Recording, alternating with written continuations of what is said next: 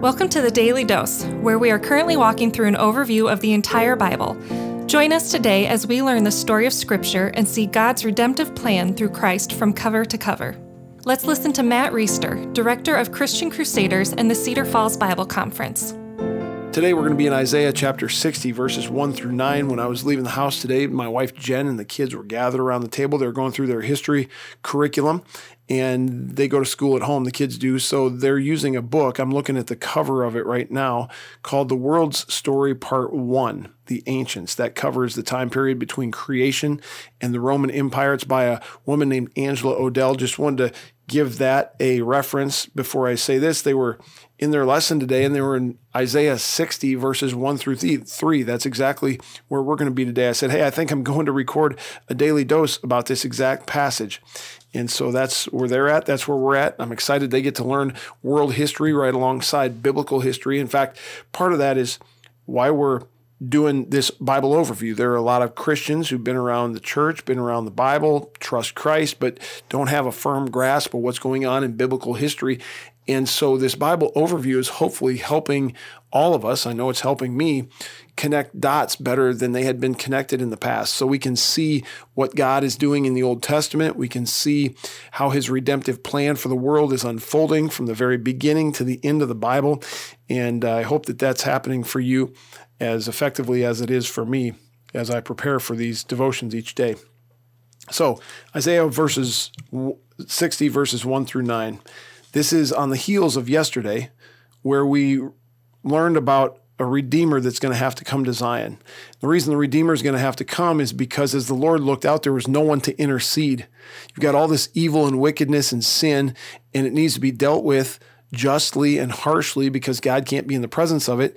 But problem is there's no one to intercede, and so who's going to intercede? Well, that's where God decides to send a redeemer to Zion so that those in Jacob could turn from their transgression. Who is that? That's anyone who would put their faith and trust in Christ. He's the redeemer who's to come.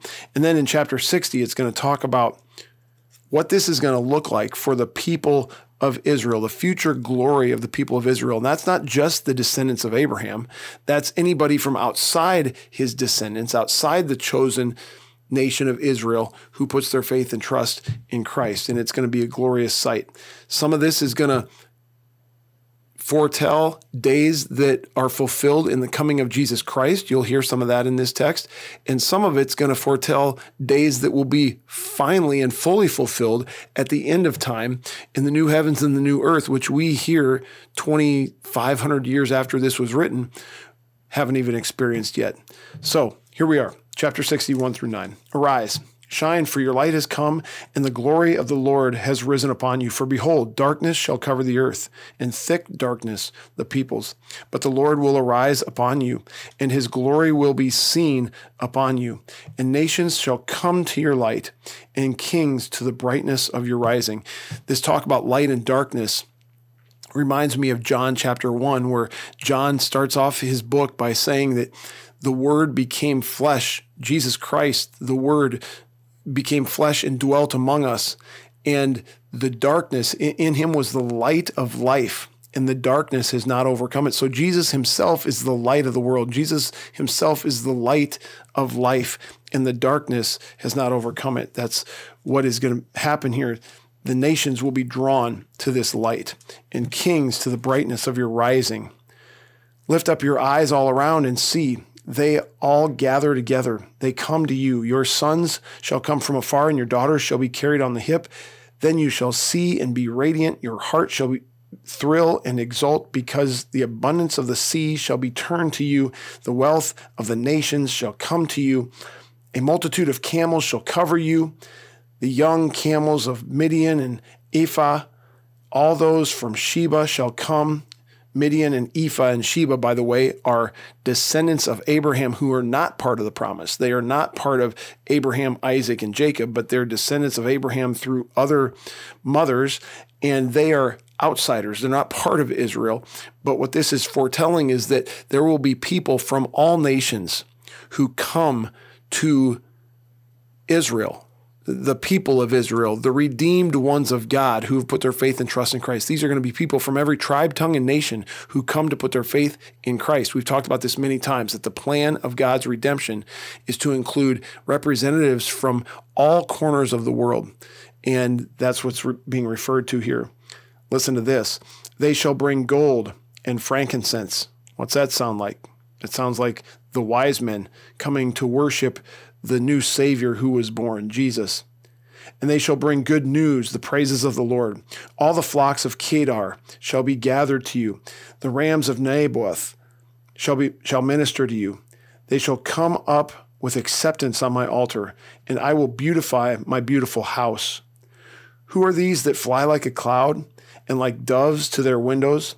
For the coastlands shall hope for me, the ships of Tarshish first, to bring your children from afar, then silver and gold with them, for the name of the Lord your God, and for the Holy One of Israel, because he has made you beautiful. Well, this is a tremendous prophecy. This is a tremendous passage. It's referring to what's going on in their specific context because eventually they are going to be released from exile in Babylon. They're going to be able to go back to Jerusalem, rebuild the temple, rebuild the wall, and to a degree, they're going to be restored then.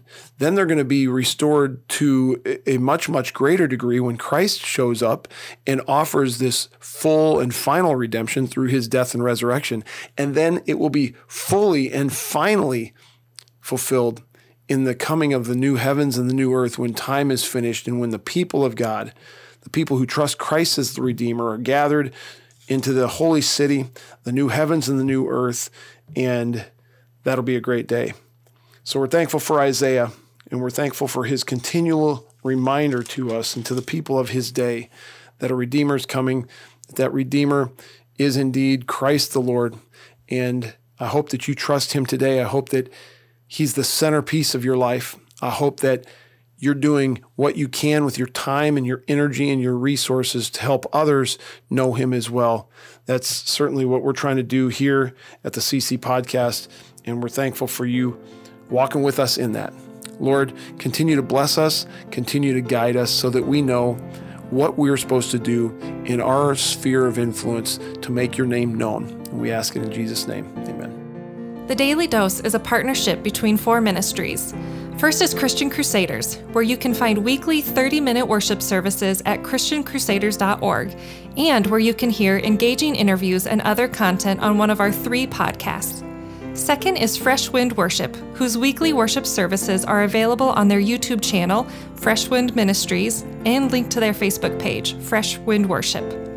Third is the Cedar Falls Bible Conference, whose conference videos are available at cedarfallsbibleconference.com and please consider joining us for our 100th annual conference on Saturday, July 31st through Saturday, August 7th in 2021. If you or someone you know could benefit from an anonymous online Christian mentor, please visit issuesiface.com, which is provided by Power to Change Digital Strategies, our fourth partnering ministry. Please subscribe to this podcast, leave a five star review, and prayerfully consider financially supporting one of our partnering ministries and check our episode notes for links and more details. Thank you for listening, and may God richly bless you.